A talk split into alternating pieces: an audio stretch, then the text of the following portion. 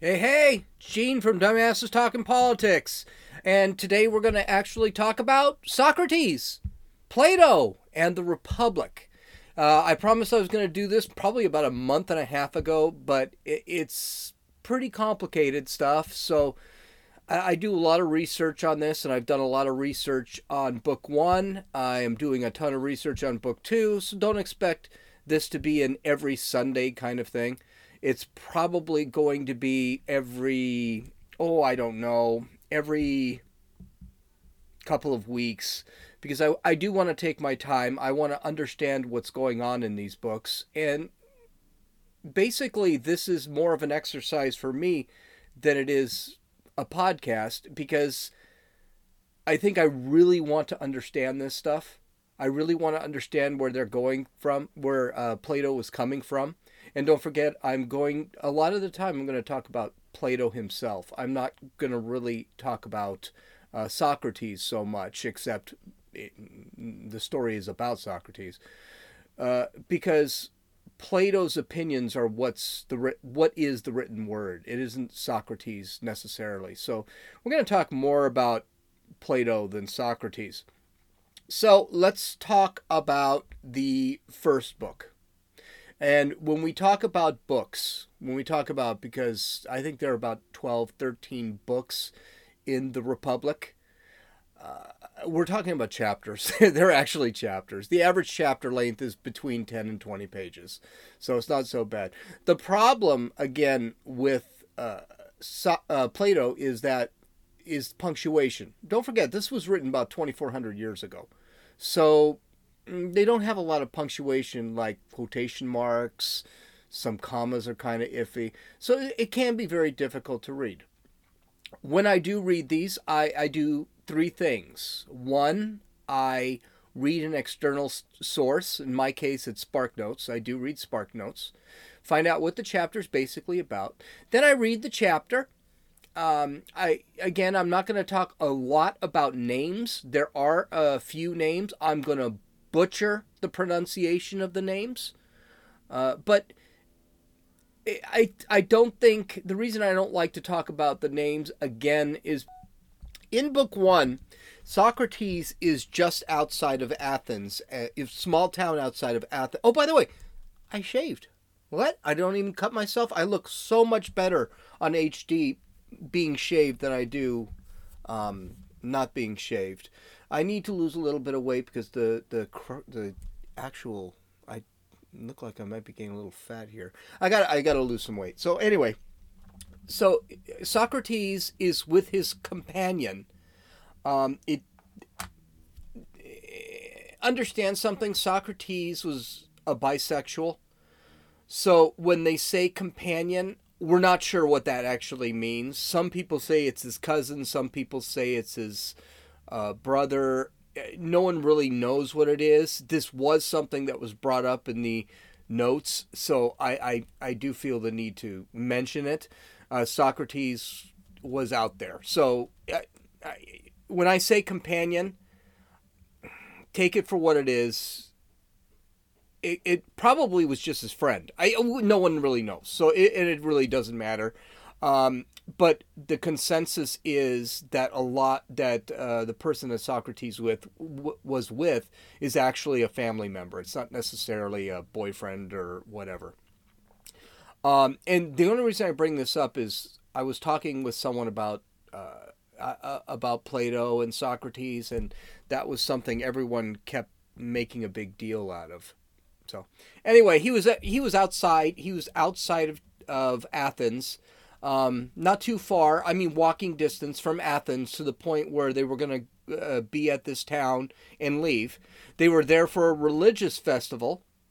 Him and his partner were there for a religious festival, and um, they were stopped by one of Socrates' uh, of uh, sons of Soc- one of Socrates' friends and they said it basically begged him hey would you like to go see your friend and he's just basically a really old man and socrates wasn't exactly young at this point so chances are this was an old man and socrates decides you know they they uh, the the sons of the the sons of Socrates' friend basically say, "Hey, we're just going to grab you anyway."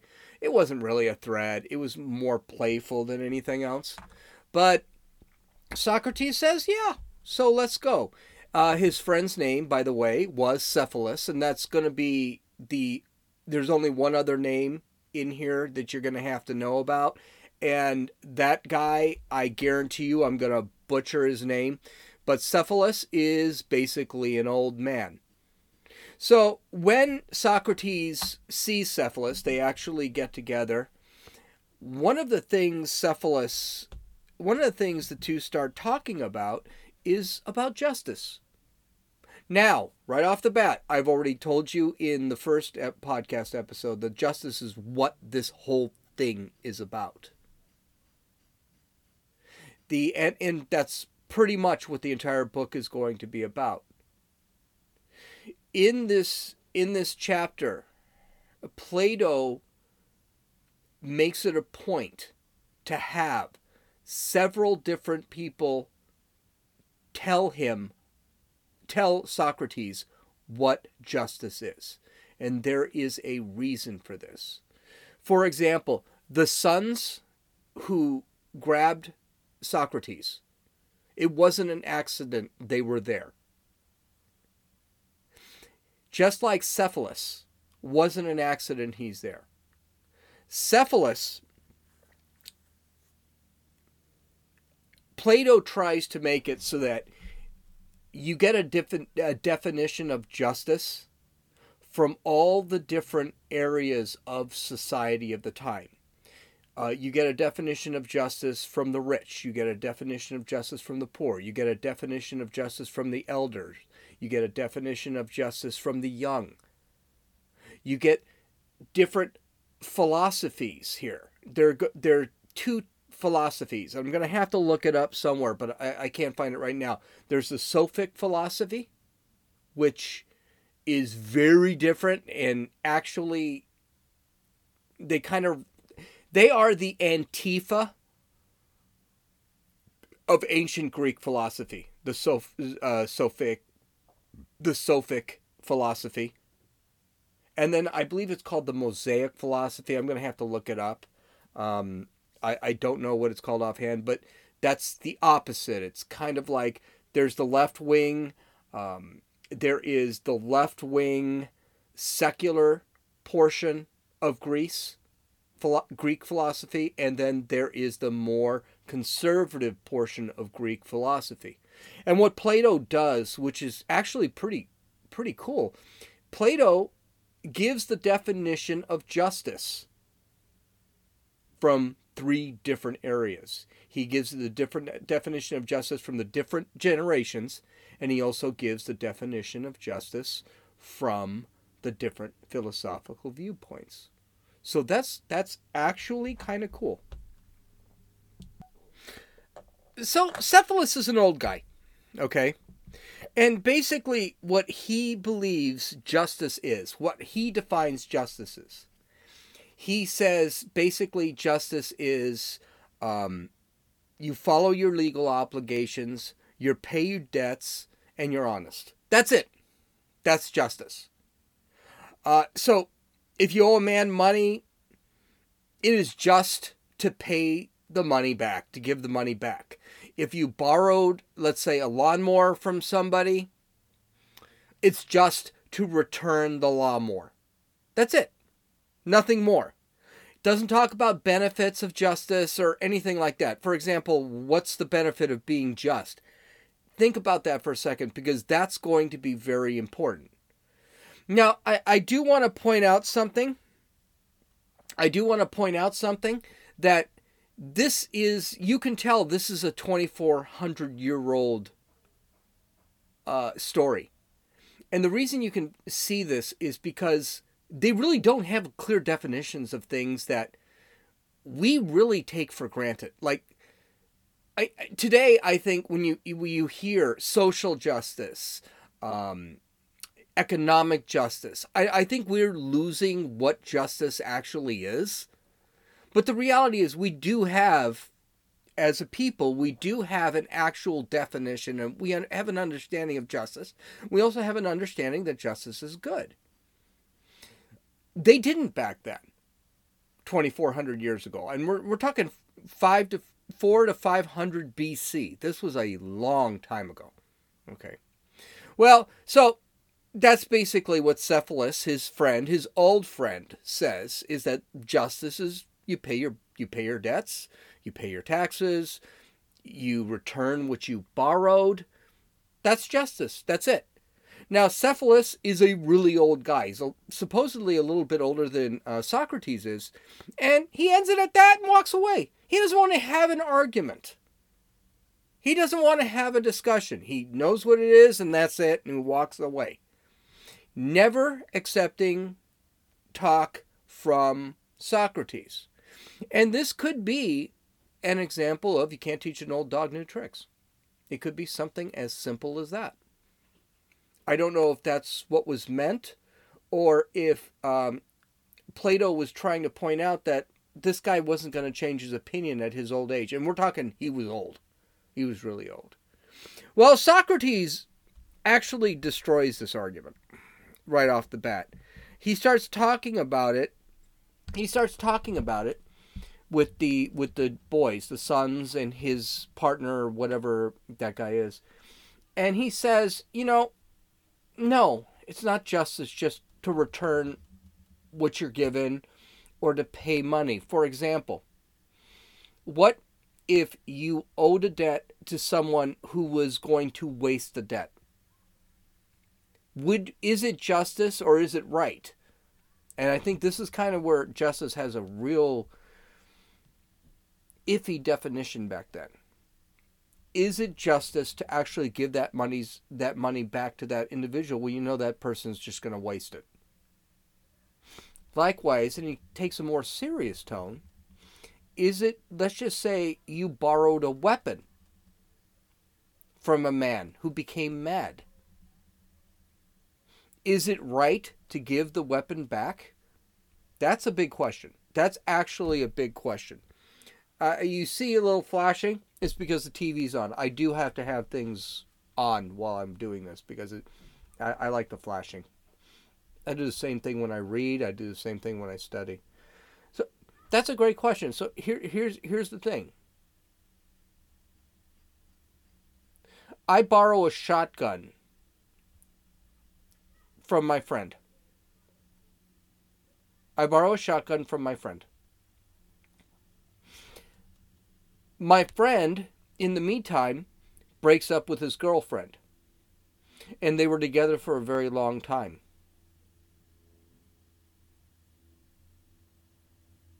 Would it he I talked to him, he seemed kind of depressed.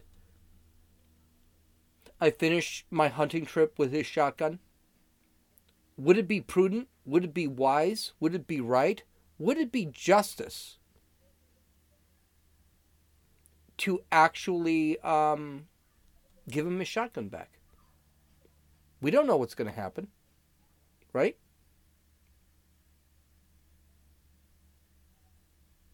We don't. We have no idea what's going to happen. What he's going to do, what he's capable of. That's Socrates' first point. That blows Cephalus' argument about justice right out of the water. Done story. The second argument comes from uh, Socrates, Cephalus' son, which is Socrates' friend's son. And he basically says that justice is bringing help to your friends and bringing uh, harm to your enemies. This was this is an important distinction between father and son because it's a distinction I don't know if he meant to do it this way, but it brings a distinction between the generations. Now, the father, wealthy, happy, content in his life, he didn't need anything. It, that included he didn't need sex, he didn't need anything. He had everything he wanted. He he lived his life the way he wanted to live his life. And basically he thinks that the best thing that what justice is in the older generation is just You paid your debts. I lived my life correctly. I was honest. I paid my debts. I returned my loans. I did everything I had to do. Now you can see with the generation after, the younger generation, it's a tad bit more aggressive. You need to go help your friends and you need to go defeat your enemies or punish your enemies. So you can see the difference.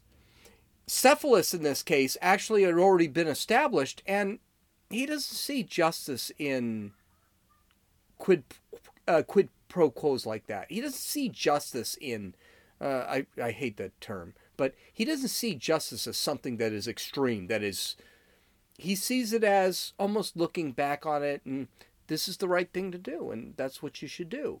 Whereas Cephalus' son really doesn't have a place in the world yet. He's so young. He's trying to establish himself.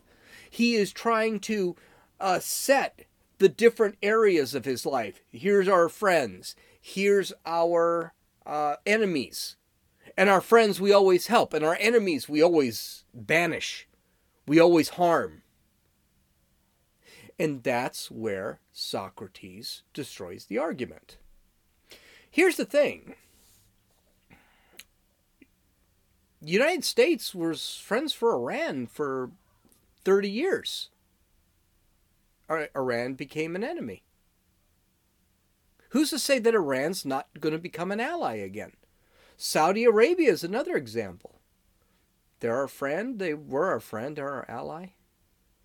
Now, but they could be our enemy in the past. Osama bin Laden was from Saudi Arabia. And that was his argument. How do you know who is good and who is bad? How do you know that your friends are good at heart and that your enemies are evil? How do you know that your enemies are not going to become good? How do you, do you know your friends are not going to become bad? So the argument that justice is you help your friends and you hurt your enemies is a bad argument because enemies and friends that's subjective and it changes. It does it, it's never going to say the same. Long time ago, long long long time ago, there was a girl I absolutely couldn't stand. Hated her. I worked with her. I was maybe 17 at the time. And I hated her. I couldn't stand her. I, I did everything I could to make her, her life miserable. And then we started talking, and then suddenly I dated her for a year. See the problem? And that's what Socrates points out. You can't go to extremes like this because it just doesn't work. You don't know who your friends are, you don't know who your enemies are. Your friends and enemies can swap positions quickly. So if I'm helping a friend who turned out to be an enemy, does that mean that I'm committing an injustice? Likewise, if I hurt an enemy who turns out that he wasn't a bad guy or they weren't bad people, and I learn that later, I'm committing an injustice? That's justice? Great question. The main point that Socrates is trying to bring up is that human beings are fallible. All right? Our opinion about somebody does not is does not make it right it is not necessarily the right opinion. So I can be, I as a flawed human being can see someone and that's my best friend. That's a good friend. I trust this guy. He's a good guy. That doesn't make him so. And I may realize that at one point. So, does that mean all the help I gave that individual is just? or unjust? Or is it just what I did for him? That's where Socrates destroys Cephalus' son's argument. Now things are going to get more interesting. Enter Thrasymachus. I hope I pronounced that correctly. I have no idea if I did, but I mean, the name is like, I don't know, 400 characters long. But Thrasymachus is a sophist. And what sophist belief is, and it might sound familiar, it's a secular anti morality philosophy. Sophist beliefs me believe sophists believe that morality concepts of morality are basically chains put upon a person's free will that prevents them to, from discovering something greater. Does that sound familiar? This is the same philosophy that progressives have. Justice is irrelevant, and, and actually, Thermachus makes fun of justice. Uh, they would rather embrace human reason 100% and forget about all of that morality tripe. That that's a sophist. And that's what Thermachus is. He states that justice is nothing more than an advantage of the strong. He doesn't believe in moral concepts like justice and doesn't really define it much at all.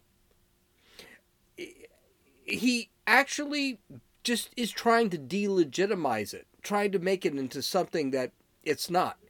He actually believes that society places justice upon the citizens to hold people down. And that justice is for the ruler. The ruler could say that is just, that is not, uh, that is unjust. And in order to control us, they use that term justice. Now, in the in the story, life actually does get tough for uh, Socrates. Uh, Socrates is really not doesn't want to fight with this guy, but this guy is looking to pick a fight. He's a lot younger. He even threatens Socrates. This is not good. But the first thing Socrates decides to do is okay, he's going to walk away. He actually says, I, I, I don't want this conversation. Because he knows it's a conversation he's not going to win. Thermachus, no, will not permit Socrates to walk away. So Socrates performs a couple of things. The first thing he does is he forces uh, Thermachus to admit that he is promoting injustice as a virtue, not as not justice. So, in other words, injustice is a virtue. He, right off the bat, he does not assume justice is a virtue when it comes to Thermachus' argument. But he's saying, Thermachus is saying injustice is a virtue. He does this by pointing out that the only point, according to him, to life is to gather as much money and power as possible that's justice.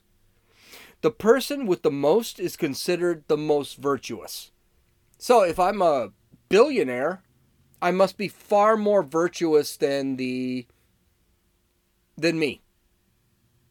Okay, if I'm a billionaire or if someone's a billionaire, that person is more virtuous than someone like me who lives in relative lives in comfort but poverty. Okay, and I don't live in poverty. I, am okay. So don't don't read misread that. If if I was poor, I probably wouldn't be doing this. So the example he uses is one who has a skill that is virtuous, like medicine, art, mathematics. The artist creates art for art itself and does not try to compete with other artists. For that, he's paid for his art. That's justice. He creates something that people want. People pay him for that. And he creates not comparing himself to other people. He creates because it's beautiful in his eyes. Other people see it in beauty and they pay him money for it. So right off the bat, is that person in unjust? And the answer is no. He's not unjust. He's just that's what he likes to do. So he basically has just destroyed the argument. It goes the same with the doctor. You go to a doctor, you've got an illness. Do you go to the doctor and the doctor compares what other doctors say, which actually is called consultation? They do do that. But does the doctor worry about someone else's um, opinion? Or does he treat the patient? In other words, the doctor is actually worried about the patient, not worried about anything else. There's nothing outside of it. Is that unjust?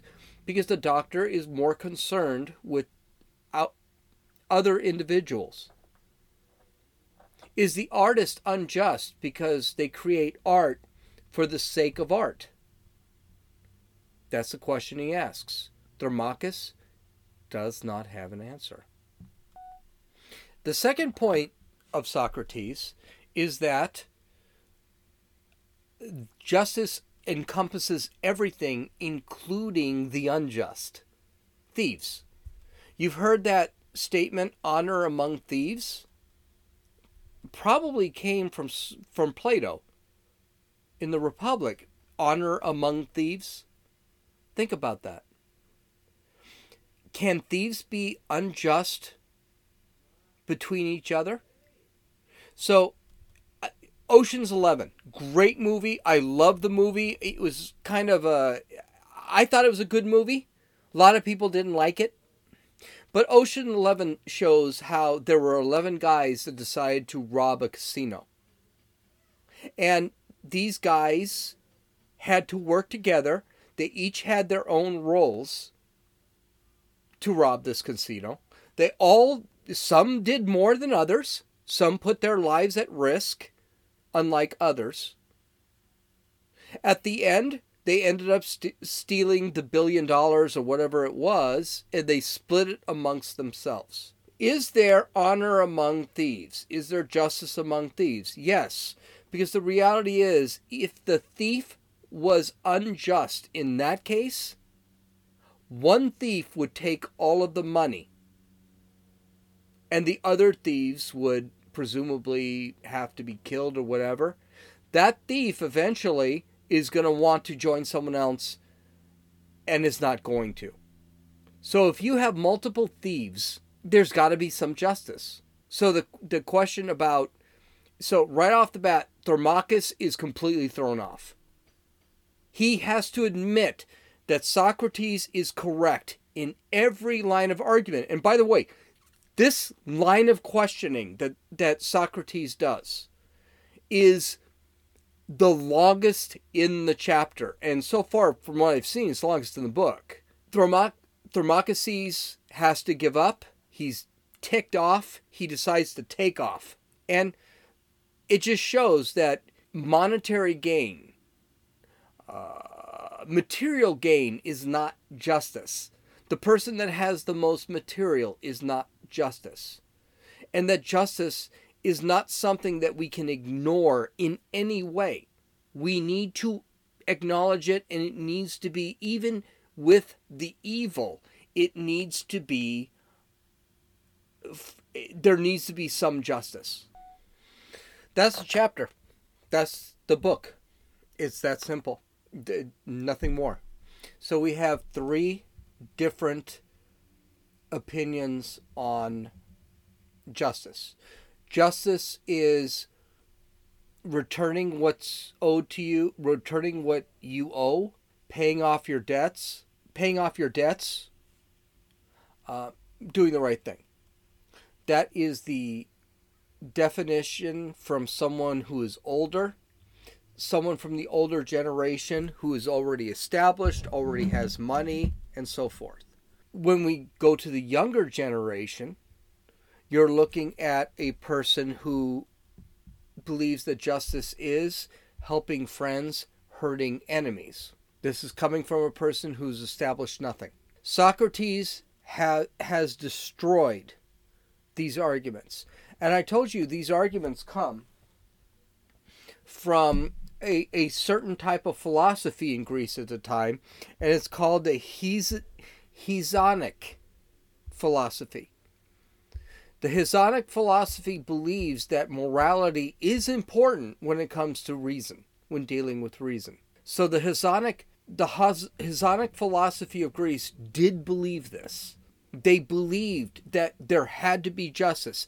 And no matter how misplaced the justice was, the justice was necessary. Okay. Then we talk about Thermachus, and he was the one guy, very difficult name to pronounce. I actually downloaded a book from, I downloaded a book on Google, uh, on um, uh, Amazon to to listen to the names. Uh, so Thermachus, that's how you pronounce it. Thermachus was a sophist, and sophists are secular. They don't believe in morality. They believe in human agency. No matter how twisted. A sophist sees a human being as an animal that the animal does what the animal does, and that's about it. And that reason, which separates us from the animals, should rule, even if the reason is immoral. That's sophist theory. And sophists dismiss justice altogether. Thermachus did not embrace justice as something, he saw it as chains. He saw it as something that was holding people back and it was something that the rich used against the regular people. He did not see any value of justice. So, what was what was the what did we learn from this chapter? What I learn from this book? Okay. Um, first off, there was never a definition of justice. Plato never defined justice. All that happened was that uh, Socrates argued against the other definitions of justice. So he never really defined justice. Um, what I did find are two things. Two things I really did find about I, I, I thought were really interesting. One, the Socratic argument. This is something we see all the time on shows like Law and Order and all, all sorts of legal shows. You see the Socratic argument. And what the Socratic argument is, is take a person's opinion and use it against that person. So, this is something I use all the time, especially when it comes to abortion. So, you ask someone who is pro-abortion, they sit back and say, "Well, I'm I'm pro I'm I'm pro I'm pro-choice." I hate the term "you're pro-abortion," but they're pro-choice you're pro-abortion. I'm pro. I'm anti-abortion. It's what it is. I'm not pro-life. I'm anti-abortion. Okay, there are people I think should be killed. That's why I hate the the term pro-life. I'm pro-abort. I'm anti-abortion. We don't use the uh, left does not use pro-abortion as their tagline because um, abortion is a bad thing, and they already know that, and you're for a bad thing which is what pro means.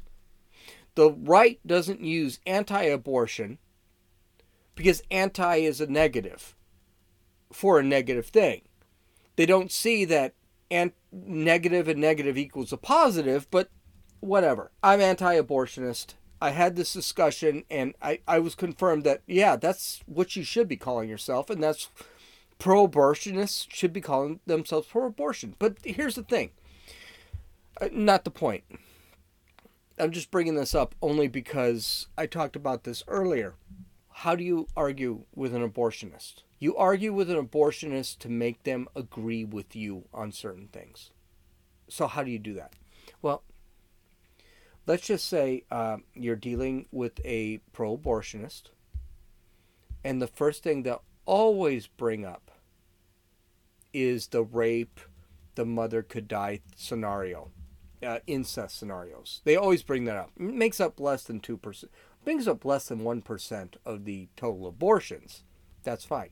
So I'll, I'll sit there and I'll tell them, okay, great, you're wrong, but great. I will give you those abortions. A woman who's going to die if she has a baby, a woman who is raped is going to have a baby, and a woman who is got pregnant via an incest is going to have a baby. I'll give you that. I'll give you the 0.7% of abortions that that really is. We make those completely legal. What about the other 99.3%? Let's outlaw. So you agreed to outlaw those. The person will answer, Well, no, I don't believe that. Okay, so in other words, the worst case scenario you just made an argument for is not what you're arguing for. You're arguing for total abortions. Yes. Okay, so why'd you make the argument? It's the same thing with sentience. This is something that pro abortionists make an argument all the time. Well, a baby's not sentient, so that baby should not is does not have a legal right to live. Okay. What about someone in a coma? They're not sentient. Is a person in a coma not sentient? Well, yes. They're not. No, they're not sentient. Well, then, mm, should we be able to kill them? You'll get those weirdos that, those euthanasia nuts jobs that sit there and say, yeah, we should kill them. But most people will say, well, no. Well, why not? They're not sentient. What about people who are brain dead? Should we kill them? Or should that be up to someone who has sentience to make that decision? Oh, that's a bad argument. I, I don't use that argument. Uh, bad argument. Erase that. I'm not going to delete it. You're just going to have to listen to it. But sentience is not a great argument either. How about this? You believe that a baby at 36 weeks should be able to be aborted what is the sentience level of a 36 week old uh, fetus versus a two day old baby? What is the difference between a 32 week uh, a 32 week um, fetus versus a two two day old baby? What is the difference between a 28 week fetus versus a two day old baby? Newsflash: none. There's no difference. That's how you argue that's how you argue abortion. Because there is no difference. And as much as these people fight. Now, I used abortion as an example. Obviously, I'm anti abortion. Obviously, pro life, anti abortion, whatever you want to talk about. But the reality is, that is the Socratic way of arguing, is to get these people to sit back and actually agree with your position and that's what Socrates does in this entire first book. The entire first chapter of the Republic does not actually give us much. It really doesn't. But it teaches us the extremes in Greek society. It shows us the difference between the generations and it shows us the difference between the philosophies.